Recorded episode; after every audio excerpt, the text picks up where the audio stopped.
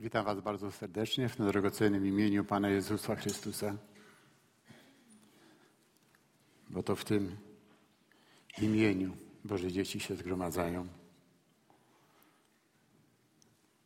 I dziękuję, dziękuję Panu Bogu, że mogę być tu pośród Was razem z moją rodziną. To jest Boża łaska, że możemy się dla tego imienia zgromadzać że możemy Biblię otworzyć, że możemy ją czytać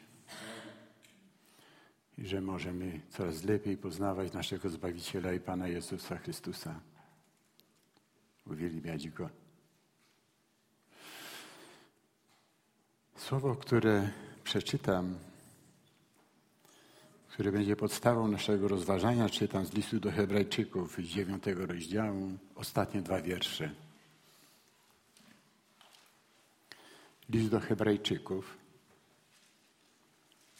dziewiąty rozdział.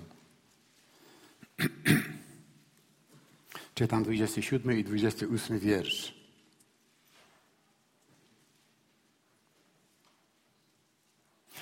A jak postanowione jest ludziom raz umrzeć, a potem sąd, tak i Chrystus, raz ofiarowany, aby zgładzić grzechy wielu, drugi raz ukaże się nie z powodu grzechu, lecz ku zbawieniu tym, którzy go oczekują.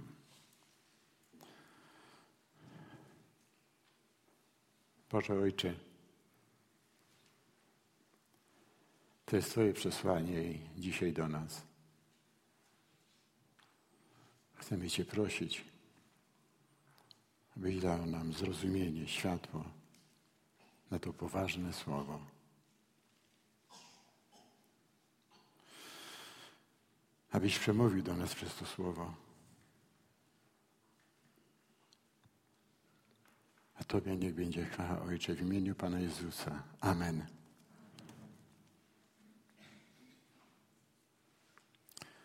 Jest to fragment bardzo poważny. Właściwie tu mówione było o zbliżającej się wiośnie, a ja tu mam kazanie na temat śmierci. Ale jest to fragment, który dotyczy nas wszystkich. Czy się nam to podoba, czy nie. Wszyscy zmierzamy ku śmierci. Tak tu jest powiedziane, tak jest postanowione. Jest postanowione raz umrzeć człowiekowi, a potem sąd. Dlatego też Musimy to przyjąć jako coś nie, nieuniknionego, jako coś, co, co nas czeka. Ja wiem, od razu pojawiają się nam w głowie takie myśli, no, będzie takie pokolenie, kiedy przyjdzie Pan Jezus, to to pokolenie nie zazna śmierci. Tak będzie rzeczywiście. Ale tu jest powiedziane, że postanowione jest ludziom raz umrzeć. Rozważając te słowa, Chcę postawić na początek dwa pytania. I na te dwa pytania będę starał się szukać odpowiedzi biblijnej, odpowiedzi, biblijnych odpowiedzi. A te pytania to są, czym jest śmierć? Czym rzeczywiście jest śmierć? To jest pierwsze pytanie. A drugie, co po niej? No tu jest bardzo lakonicznie powiedziane, że a potem sąd. Ale chcielibyśmy wiedzieć coś więcej. Biblia rzeczywiście nam wiele więcej mówi, co po śmierci. A więc na te dwa pytania, na tych dwóch pytaniach się skupię i na nie będziemy wspólnie szukali odpowiedzi. Szukając odpowiedzi na to pierwsze pytanie, czym jest śmierć, musimy sobie najpierw uzmysłowić, kim jest człowiek. Od tego musimy zacząć. Nie jesteśmy w stanie prawidłowo, biblijnie odpowiedzieć, czym jest śmierć, jeżeli sobie nie uświadomimy, kim jesteśmy. kim jest człowiek. Biblia rozpoczyna się od opisu stworzenia. W pierwszej księdze Mojżeszowej, dziękuję bardzo. W pierwszej księdze Mojżeszowej, w pierwszym rozdziale, Biblia opisuje stworzenie świata. Później opisuje stworzenie stworzeń, zwierząt, płazów i różnych innych stworzeń. Jest powiedziane w, tej, w 25 wierszu tego pierwszego rozdziału pierwszej Mojżeszowej, że wszystkie te stworzenia zostały stworzone według ich rodzajów. 25, wier, 25 wiersz pierwszej Mojżeszowej, pierwszego rozdziału. I uczynił Bóg dzikie zwierzęta według rodzajów ich, i bydło według rodzaju jego, i wszelkie płazy ziemne według rodzaju ich. I widział Bóg, że to było dobre. Te zwierzęta, te płazy zostały stworzone według rodzajów. Natomiast kiedy Bóg stwarzał człowieka, kiedy stworzył człowieka, to nie stworzył go według rodzaju. Bóg stworzył człowieka w sposób szczególny. Zaraz czytamy w tym 26 wierszu z tej pierwszej Mojżeszowej, pierwszego rozdziału, że Bóg stworzył człowieka na swoje podobieństwo, na, na podobieństwo Boga. Bóg stworzył człowieka. Jest powiedziane, uczyńmy człowieka na obraz nasz, podobnego do nas. To jest coś niezwykłego. Bóg nie, Bóg nie stworzył człowieka według rodzajów, tak jak zwierzęta. A człowiek jest kimś wyjątkowym tu na ziemi. Jest stworzony na obraz Boga. A w drugim rozdziale tej pierwszej Mojżeszowej, w siódmym wierszu czytamy tak. Ukształtował Pan, Bóg, człowieka z prochu ziemi i tchnął w nozdrza jego dech życia. Wtedy stał się człowiek istotą żywą. Ten wyraz istotą żywą można przetłumaczyć duszą żywą, żywą duszą, duszą ożywiającą. Tak to można przetłumaczyć. Ale popatrzmy tak bardziej dokładnie na ten wiersz siódmy.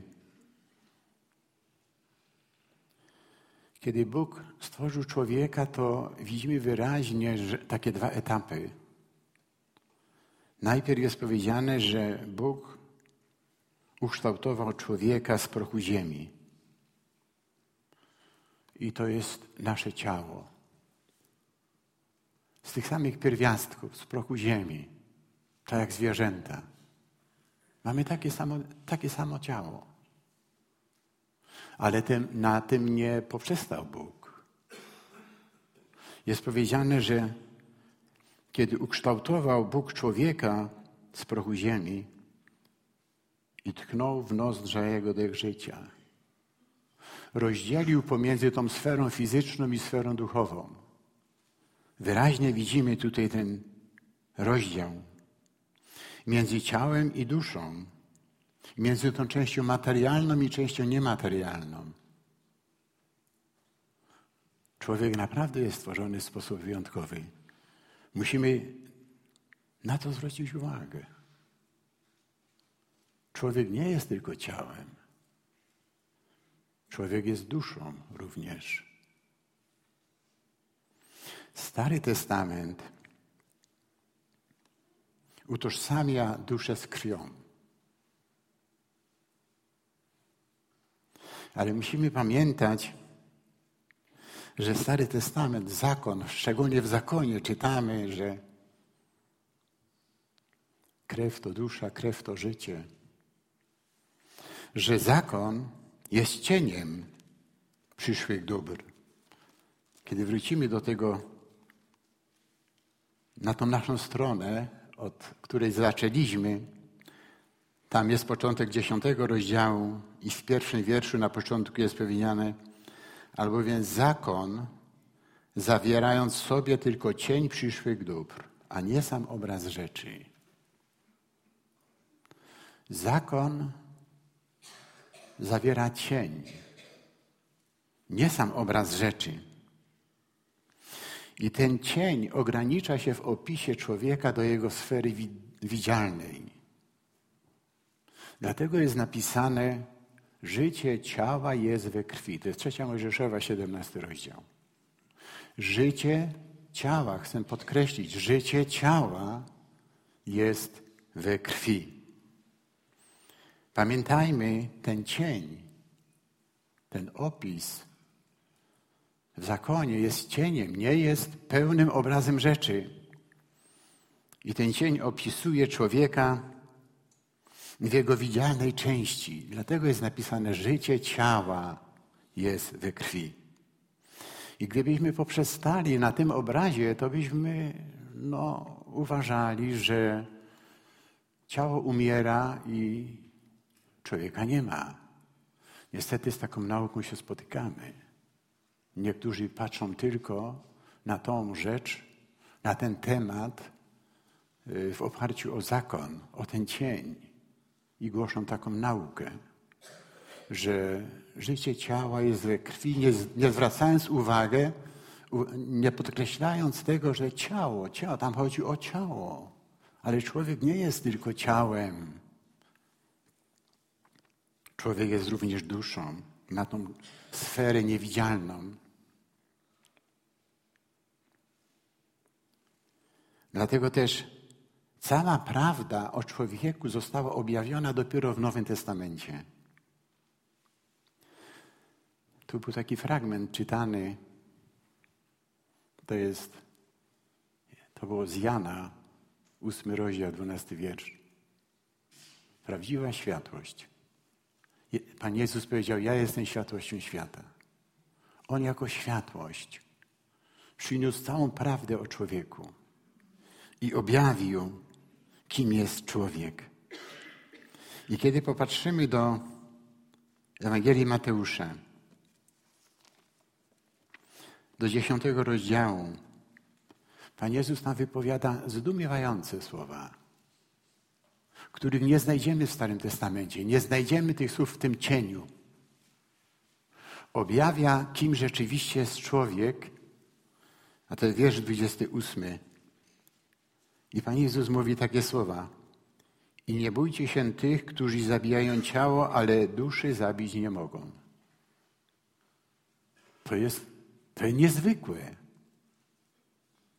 W Starym Testamencie tak było rozumiane. Ciało zabite i człowiek nie żyje. A Pan Jezus teraz objawia, co ten cień zapowiadał. I mówi, nie bójcie się tych, którzy zabijają ciało, ale duszy zabić nie mogą. Rozdziela pomiędzy ciałem a duszą. Powtarza to w innym miejscu. Bo w innym miejscu to jest Ewangelia Łukasza, 21 rozdział. Od 16 wiersza. Mówi tak, a będą was wydawać i rodzice, i bracia, i krewni, i przyjaciele, i słuchajcie, i zabijać niektórych z was. Tak Pan Jezus mówi, że dla Jego imienia ludzie mogą być prześladowani na śmierć. Co się dzisiaj dzieje? Zawsze to się działo. Zawsze był Kościół prześladowany. I zawsze ludzie ponosili, wierzący w Chrystusa, tą ofiarę życia. A dzisiaj słyszymy o tym, że to jest bardzo częsty przypadek w niektórych częściach kraju. I zwróćcie uwagę, co Pan Jezus mówi, kiedy przestrzega, nie bójcie się tych, którzy będą zabijali, mogą was zabić ze względu na mnie. Jest powiedziane w 17 wierszu i będziecie znienawidzeni przez wszystkich dla imienia mego. Widzicie, tu też jest tak mocno podkreślone, tu i w innych miejscach Pan Jezus mówi, dla jakiego imienia mamy cierpieć. To tak tylko na to zwracam uwagę. Ale to, na co główne chcę zwrócić uwagę, czytamy teraz. Lecz i, i włos z głowy waszej nie spadnie, nie zginie. To jest ciekawe. Głowa spadnie, a włos nie spadnie. Jest to taki obrazowy język, gdzie chcę powiedzieć, nie poniesiecie szkody na swojej duszy. Jeśli zachowacie wiarę, i stracicie fizyczne życie, Pan Jezus mówi, dla mnie nie poniesiecie szkody na swojej duszy. Zwróćcie uwagę, mówi o, to, o tym w dziewiętnastym wierszu. Przez wytrwałość swoją zyskacie dusze swoje. Oto kim jest człowiek. Nie tylko ciałem, ale Bóg ukształtował ciało człowiecze z prochu ziemi, z tych samych pierwiastków, co inne ciała, ale nie poprzestał na tym. Nie stworzył go według rodzajów, nie jest w szeregu innych zwierząt, ale tknął w nozdrza jego dech życia i wtedy człowiek stał się duszą żyjącą. Tajemnicze słowa w Starym Testamencie, bo niewiele później Stary Testament na ten temat mówi. Raczej podkreśla, że życie ciała jest we krwi. I dopiero ta światłość, która przyszła na świat, objawiła nam ten cień. I mówi, nie bójcie się tych, którzy zabijają ciało, ale duszy zabić nie mogą. Dla imienia mego będziecie cierpieć, będziecie, możecie zginąć. Może być tak, że wam głowę odetną. Ale nie poniesiecie szkody, jeżeli zachowacie wiarę, nie poniesiecie szkody, jeżeli chodzi o wasze dusze. Przez wytrwałość zyskacie dusze wasze. Później tą myśl rozwija jeszcze i bardziej precyzuje apostoł Paweł. To jest w pierwszym liście do Koryntia, e, w pierwszym liście do Tesaloniczan, gdzie rozróżnia jeszcze pomiędzy duszą i duchem. I mówi tak, to jest pierwszy list do Tesaloniczan, piąty rozdział, 25, 23 wiersz. A sam Bóg pokoju niechaj was w zupełności poświęci, a cały duch wasz i dusza i ciało niech będą zachowane beznagane na przyjście Pana naszego Jezusa Chrystusa. W natchnieniu Ducha Świętego jeszcze pogłębia ten obraz, jeszcze wyraźniejszy nam pokazuje i rozróżnia pomiędzy duchem a duszą. Bardzo interesującą wypowiedź znajdujemy na, tym na ten temat w objawieniu Jana. W objawieniu Jana to jest szósty rozdział.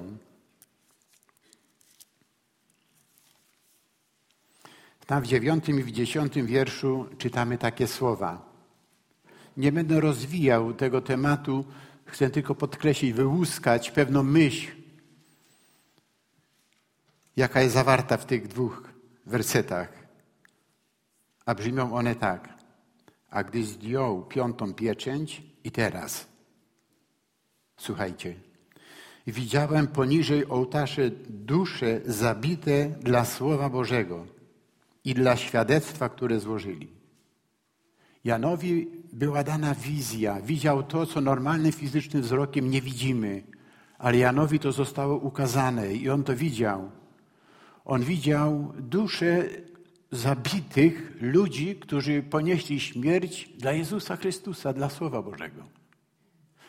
Te dusze miały świadomość, one wołały i to głośno wołały. Czytamy o tym w dziesiątym wierszu.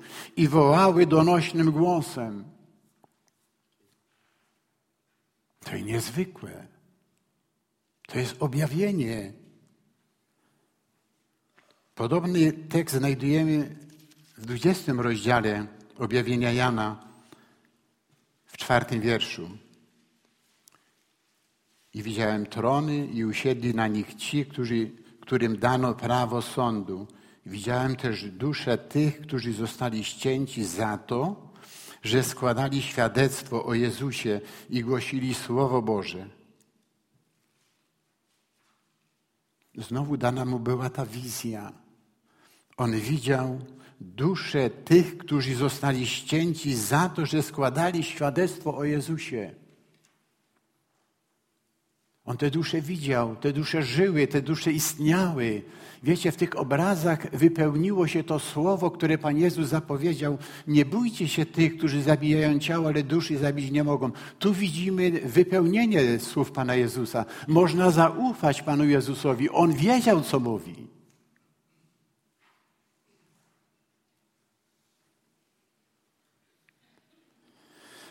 Oto pełne objawienie, kim jest człowiek.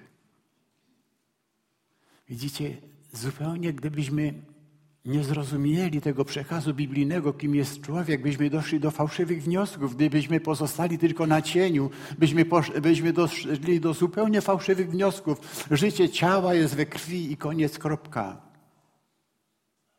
Ale to jest tylko część prawdy o człowieku. To myśl, którą starałem się tutaj teraz wyłuskać z Nowego Testamentu, ta myśl pokazuje nam rzeczywiście, kim jesteśmy. To jest pełne objawienie, kim jest człowiek. I teraz możemy sobie zadać pytanie to, czym jest śmierć? Kiedy rozumiemy, kim jest człowiek, teraz możemy sobie zadać pytanie i odpowiedzieć, czym jest śmierć. Przede wszystkim śmierć nie jest końcem, tak jak ludzie myślą. Wiecie, dziś kościoły są pełne, a ludzie wierzą w Kościół albo fragmentarycznie w Pismo Święte. Przekazuje im się fragmentaryczną prawdę, a nie całą prawdę. I ci ludzie wychodzą z kościoła, a szczególnie widzimy to, kiedy y, są pogrzeby. I z rezygnacją mówią, widzą, jak ta trumna się opuszcza, i mówią, tak to się wszystko kończy. A kiedy im próbujesz powiedzieć, że tak to się nie kończy, to nie wierzą. Myśmy byli tacy sami. My nie jesteśmy z innego prochu ulepieni. To tylko Boża łaska sprawiła, że tak jak Janowi zostały otwarte te oczy duchowe, to i nam to zostało objawione, te otwarte, te duchowe prawdy zostały nam przekazane. I my możemy to czytać i my możemy to widzieć. A więc śmierć to nie jest koniec istnienia człowieka. Śmierć to jest, śmier to jest śmierć ciała. Biblijne nauczanie, biblijne nauczanie śmierć to jest oddzielenie duszy od ciała. Ciało umiera, jest gdzieś pogrzebane, a dusza istnieje. Dusza opuszcza ciało i trwa. Oto czym jest śmierć. Pan Jezus to pięknie zobrazował, albo bardzo dobitnie zobrazował, kiedy powiedział taką przypowieść o bogaczu i łazarzu. Oboje umierają. Znamy tą przypowieść. Oboje umierają. Zrobiono bogaczowi pogrzeb, przynajmniej o tym jest wspomniane. Z tym żebrakiem nie wiadomo, jak było co z jego ciałem. Może nie bardzo szumnie go pochowano. Ale oboje umierają pozostawiają tu swoje ciała i są w innym wymiarze. Istnieją. Biblia pokazuje, że ci ludzie istnieją, oni mieli świadomość.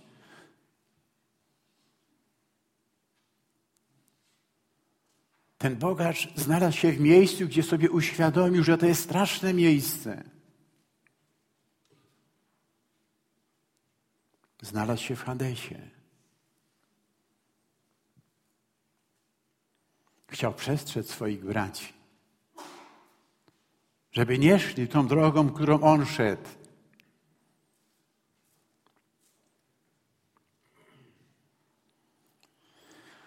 Widzimy, śmierć jest oddzieleniem duszy od ciała.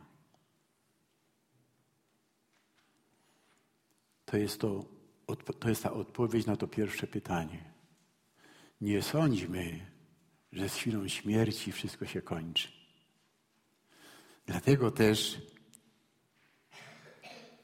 Biblia tak bardzo dobitnie i bardzo poważnie mówi na ten temat. Postanowiono ludziom raz umrzeć, a potem sąd. To jest właśnie ten, to jest to właśnie to drugie pytanie. A co potem? Co po śmierci? Sąd. To jest straszne. Wszyscy czujemy, że zasłużyliśmy sobie na Boży Sąd.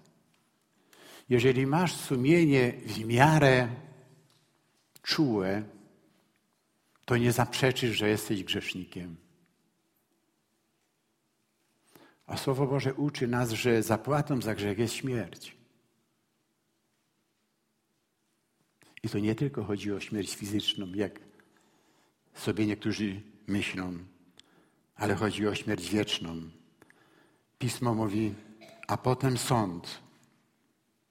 Biblia bardzo wyraźnie naucza o sądzie. Tak w Starym Testamencie, a szczególnie w Nowym, w Nowym Testamencie. Zasłużyliśmy na sąd, bo wszyscy zgrzeszyliśmy. To jest właśnie tu powiedziane. A jak postanowione jest ludziom raz umrzeć, a potem sąd. Ale Biblia naucza, że można uniknąć sądu. Dlatego postawiłem to pytanie, bo by się wydawało, jest odpowiedź w tym tekście. Co potem? No a potem sąd. Ale Biblia naucza, że tego sądu można uniknąć. Ten sąd za Twój i mój grzech przyjął Jezus Chrystus. Jeżeli w Niego uwierzysz, nie będziesz sądzony. Bóg nie będzie sądził drugi raz za to, co już raz zostało osądzone. Nie będzie drugi raz Bóg sądził tego, co już raz zostało osądzone. Dlatego musimy bardziej dokładnie przyjrzeć się temu pytaniu, a co potem? Sąd. Można uniknąć Bożego Sądu. Tak Biblia naucza. Popatrzmy do Ewangelii Jana. To jest 17 rozdział Ewangelii Jana. Y, przepra... To jest trzeci rozdział Ewangelii Jana, a 17 wiersz. Tak. Trzeci rozdział Ewangelii Jana i 17, 18 wiersz. Tu znajdujemy taką wypowiedź, takie słowa. Bo nie posłał Bóg Syna na świat, aby sądził świat, lecz aby świat był przez Niego zbawiony. I patrzmy na wiersz osiemnasty. Kto wierzy w Niego, z kontekstu wychodzi, kto wierzy w Jezusa Chrystusa. Kto wierzy w Niego, w Bożego Syna, nie będzie sądzony. To jest dobitnie powiedziane, to jest Boże Słowo. To słowo nam przyniósł Jezus Chrystus. Pan Jezus pierwszy raz nie przyszedł po to, żeby sądzić świat. Chociaż my na sąd zasłużyliśmy sobie, ale przyszedł, aby nas zbawić. Jest powiedziane, kto wierzy w Jego dzieło odkupienia. Pan Jezus nas zbawił, kiedy poszedł na krzyż Golgoty. Kiedy został przybity przez trzy godziny zostały włożone na Niego wszelkie grzechy, jakie ludzkość popełniła, Twój i mój też, nasze też. I On niewinny, który sobie nie zasłużył na potępienie, bo nie zgrzeszył, umierał za nas jest powiedziane, jeżeli uwierzysz w to, jak się upamiętasz, wyznasz swój grzech Jezusowi Chrystusowi i uwierzysz, że On umarł za Twój grzech, nie będziesz sądzony, bo Twój grzech już został osądzony raz. I tak już powiedziałem, to powtórzę jeszcze raz. Bóg nie będzie drugi raz sądził to, co już zostało osądzone. Ale jeżeli nie wyznasz swojego grzechu Jezusowi Chrystusowi, jeżeli go nie przyjmiesz jako swojego Zbawiciela, osobistego Zbawiciela, jeżeli tego nie uczynisz, musisz ponieść karę za swój grzech, czyli zostaniesz osądzony. Tak uczy Słowo Boże. Przeczytam jeszcze raz te 17 i 18 wiersz trzeciego rozdziału Ewangelii Jana. Bo nie posłał Bóg Syna na świat, aby sądził świat, lecz aby świat był przez Niego zbawiony. Zwróćcie uwagę, świat, ogólnie, wszyscy ludzie, nie jakaś wybrana grupa ludzi. Pan Jezus nie umierał za grupę ludzi, jakichś wybitnych. Nie, nie. On umierał za cały świat. To ten szesnasty wiersz jeszcze tak bardzo dobitnie podkreśla, że Bóg tak bardzo świat ukochał, że Syna swojego jednorodzonego dał, aby każdy, kto weń wierzy, nie zginął, ale miał żywot wieczny. Często to powtarzamy. A teraz tym 17, bo nie posłał Bóg Syna na świat, aby sądził świat, lecz aby świat był przez Niego zbawiony. I to dobitne stwierdzenie w wierszu 18. Kto wierzy w Niego, nie będzie sądzony. Wiesz, możesz chwycić Pana Boga za słowo. I powiedzieć, Panie Boże, Tyś to powiedział, a Ty jesteś prawdą. I Ty nie możesz zawieść. A ja zaufałem Jezusowi Chrystusowi. Ja się przyznaję do mojego grzechu, do strasznych moich grzechów. I wierzę, że to Jezus Chrystus, kiedy umierał, umierał za mój grzech. Jeśli to wyznasz, a wierzę, że jestem w zgromadzeniu, gdzie ogromna większość to uczyniła z Bożej łaski to dotyczy Cię wiersz osiemnasty. Kto wierzy w Niego, nie będzie sądzony. Zwróćcie uwagę, co pisze dalej. Kto zaś nie wierzy, już jest osądzony, dlatego że nie uwierzył w imię jednorodzonego Syna Bożego. Wiecie, ludzie mówią tak, ja nie czytam Biblii, bo ona jest bardzo trudna. To jest bardzo trudna księga, tego nie można zrozumieć. Co tu jest trudnego? Rzeczywiście Biblia nie jest prosta ale niekiedy ona jest tak prosta, że nie mamy wymówki, dlatego ludzie nie chcą Biblii czytać. Co jest trudnego w tym wierszu osiemnastym? Kto wierzy w Niego, nie będzie sądzony, a kto nie wierzy, już jest osądzony, dlatego, bo nie uwierzył w imię jednorodzonego Syna Bożego, że On również umarł za Ciebie. Co w tym jest trudnego? Ale to jest tak proste przesłanie, że jeżeli człowiek jest oporny i nie chce się przyznać, to mówi: Ja tego nie rozumiem.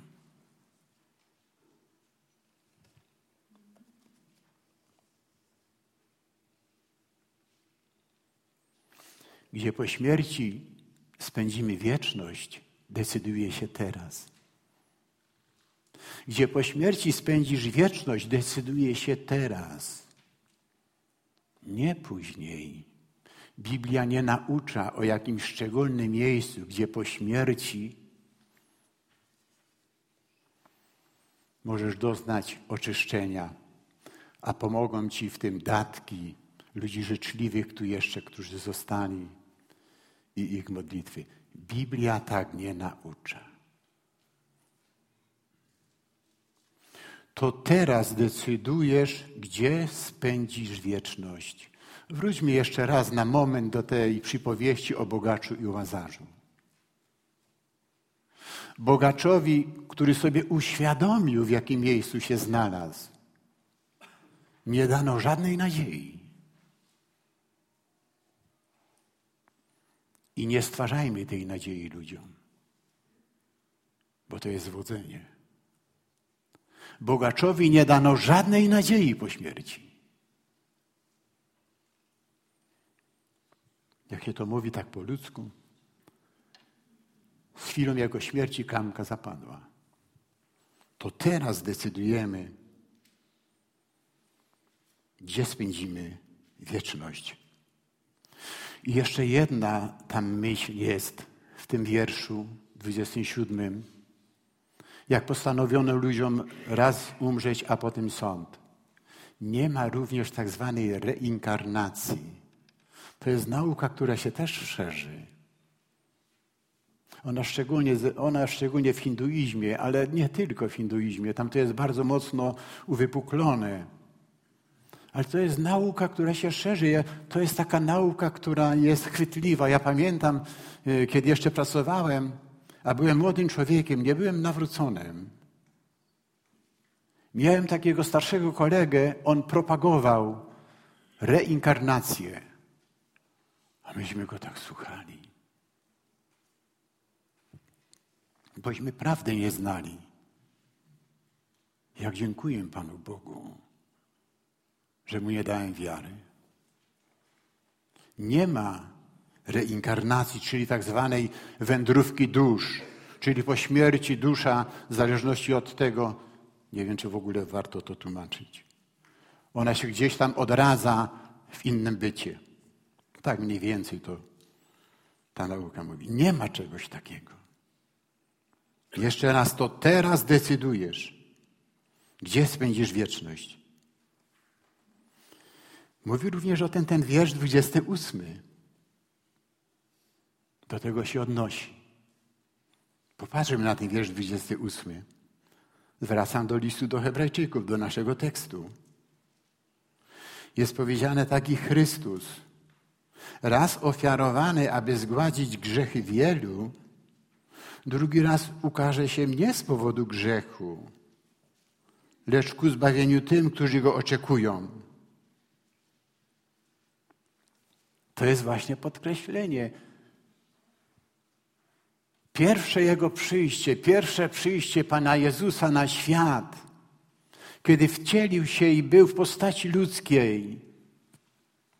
Pierwsze Jego przyjście miało na celu zbawienie ludzkości i On tego dokonał. Ale Pan Jezus przyjdzie jeszcze raz.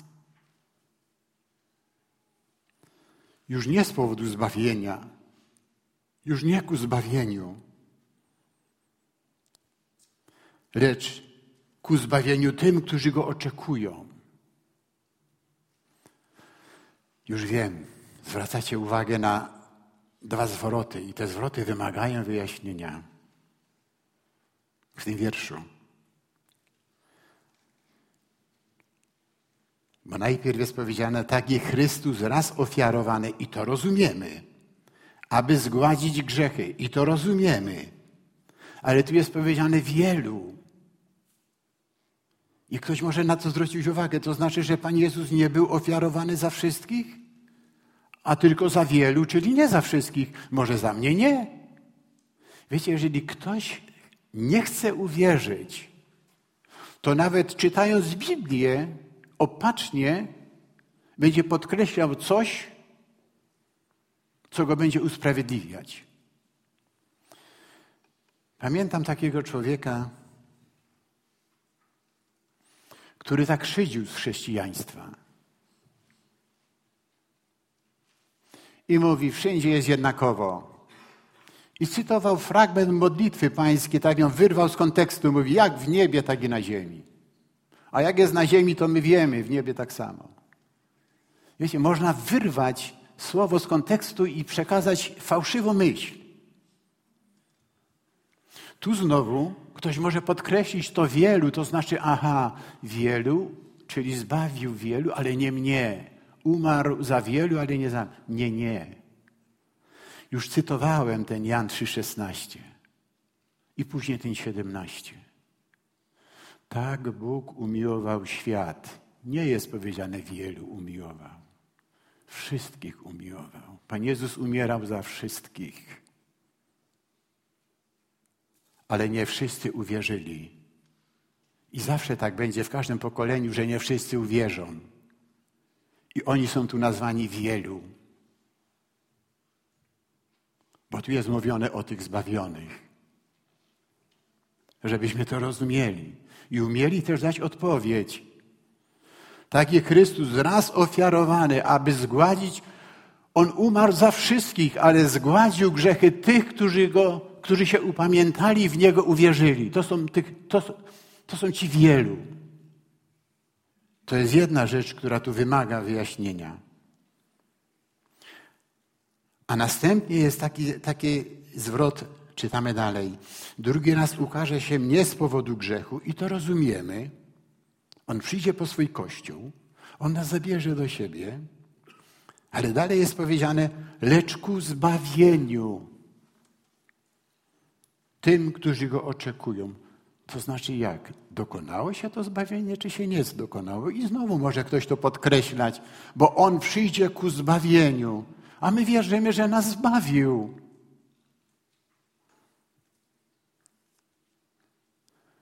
On zbawił nasze dusze. Właśnie o to chodzi. Nasze dusze, jak uwierzyłeś, uwierzyłaś, droga siostro, drogi bracie, w Jezusa Chrystusa, Twoja dusza jest zbawiona i ma się dobrze. I nie musisz się bać, nawet gdyby ci teraz dla wiary w Jezusa Chrystusa głowę odcięto. Nie musisz bać się, Twoja dusza jest zbawiona. Popatrzmy do pierwszego Piotra. Pierwszy rozdział.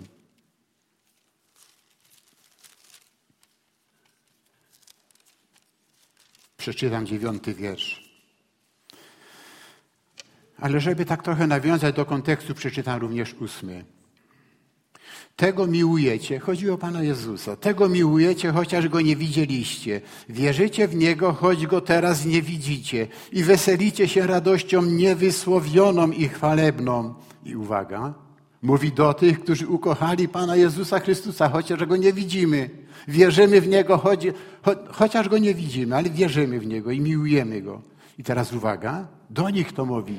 Do nas, do Ciebie, wierząca duszo, to mówi osiągając cel wiary, zbawienie dusz. Nasze dusze są zbawione. Jakub pisze podobnie.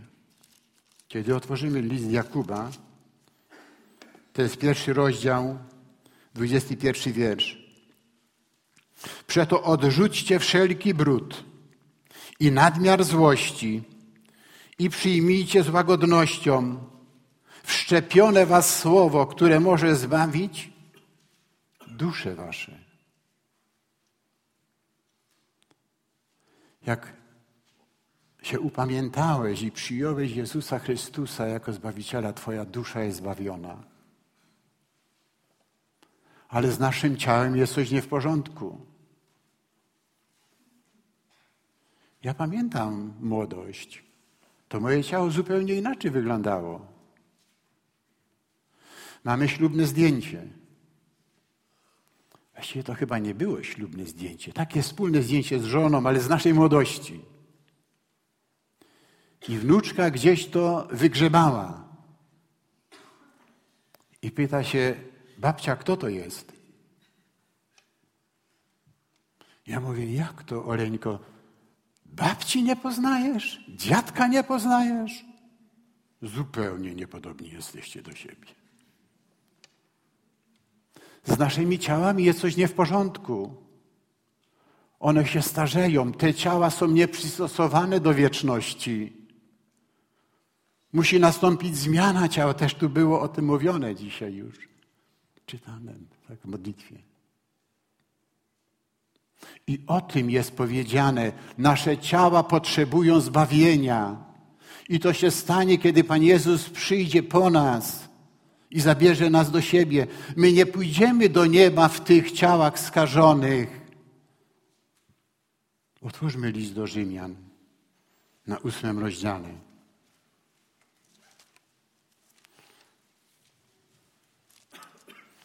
List do Rzymian na ósmym rozdziale.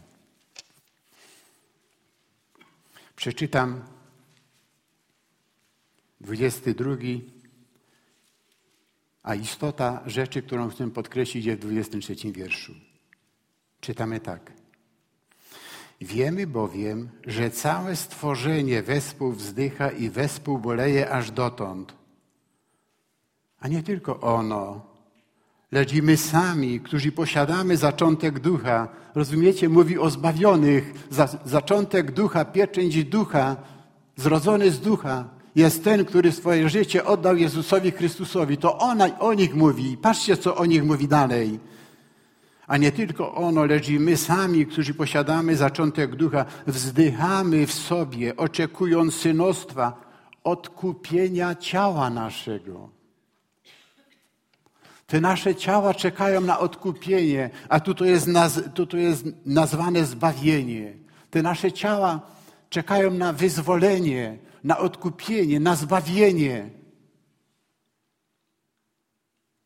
I o tym tu jest powiedziane, wracam do tego wiersza 28 z listu do Hebrajczyków, dziewiąty wiersz. Te dwa momenty chcę podkreślić i wyjaśnić, bo one, jeżeli są źle zrozumiałe, one mogą budzić niepokój nawet wierzącym. A przez niewierzącego są używane do takiego wykpienia naszej wiary. Więc te dwa momenty chcę podkreślić. Ten wielu, żebyśmy wiedzieli, Pan Jezus umarł za cały świat. Ale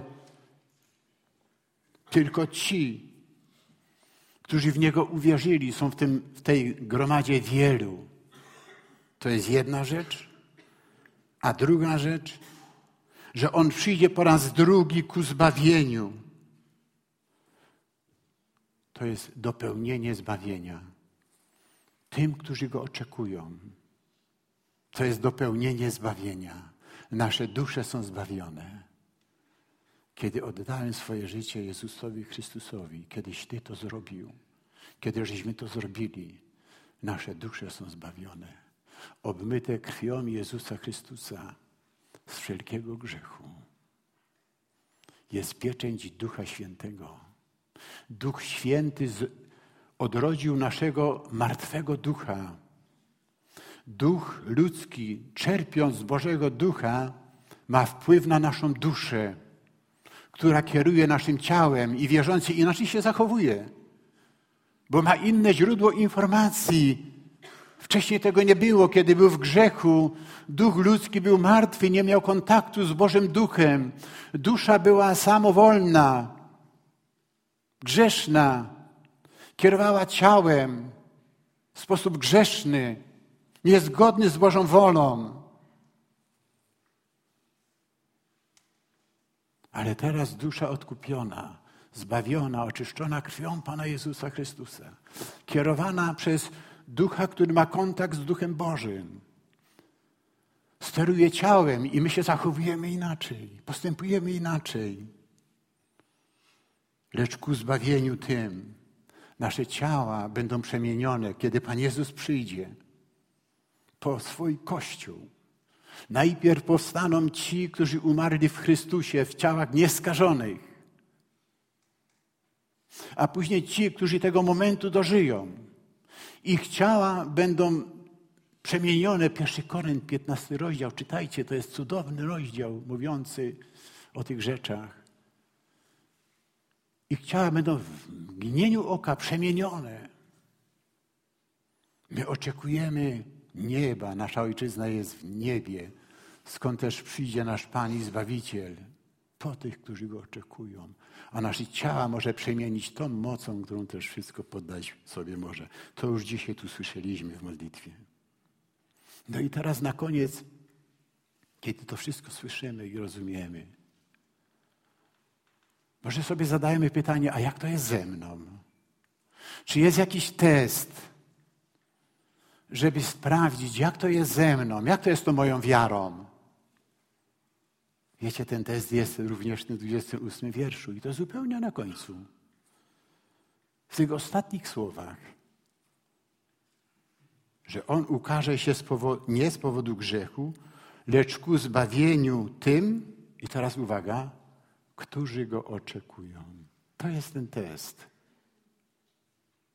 Czy oczekujesz na powtórne przyjście Pana Jezusa Chrystusa?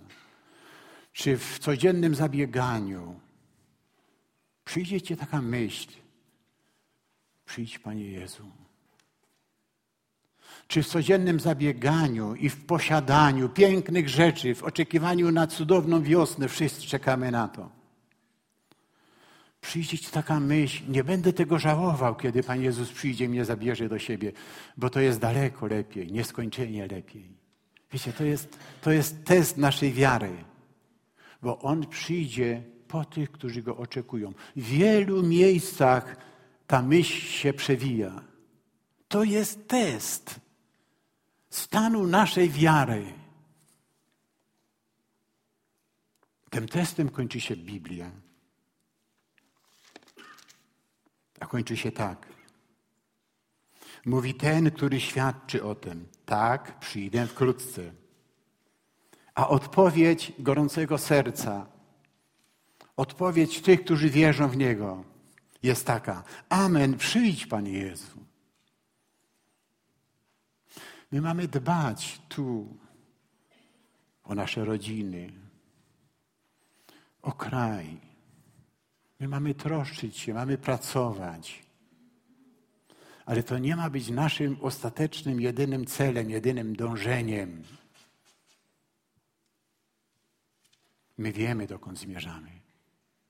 My wiemy, kto jest naszym dobrym pasterzem, kto jest naszym zbawicielem. My wiemy, za kim idziemy. My wiemy, kogo oczekujemy. My wiemy, że jesteśmy zbawieni. My wiemy, że jesteśmy zbawieni. Musisz wiedzieć, że jesteś zbawiony. To nie może być w takiej sferze chmurki, jakiejś takiej czegoś niepewności. Bo ufamy Słowu Bożemu. I my wiemy, że Pan Jezus przyjdzie. I kiedy się rozejdziemy, tu jest bardzo dobrze wyznawać wiarę. Wiecie, jak jesteśmy gromadnie, to jest cieplej. W tym duchowym znaczeniu. Ale kiedy się rozejdziemy i będziemy w codziennych troskach, oby ta myśl nam towarzyszyła. Przyjdź, Panie Jezu. Bo to jest testem naszej wiary. Oby to Pan sprawił, żeby nam ta myśl towarzyszyła. Pochylmy głowy.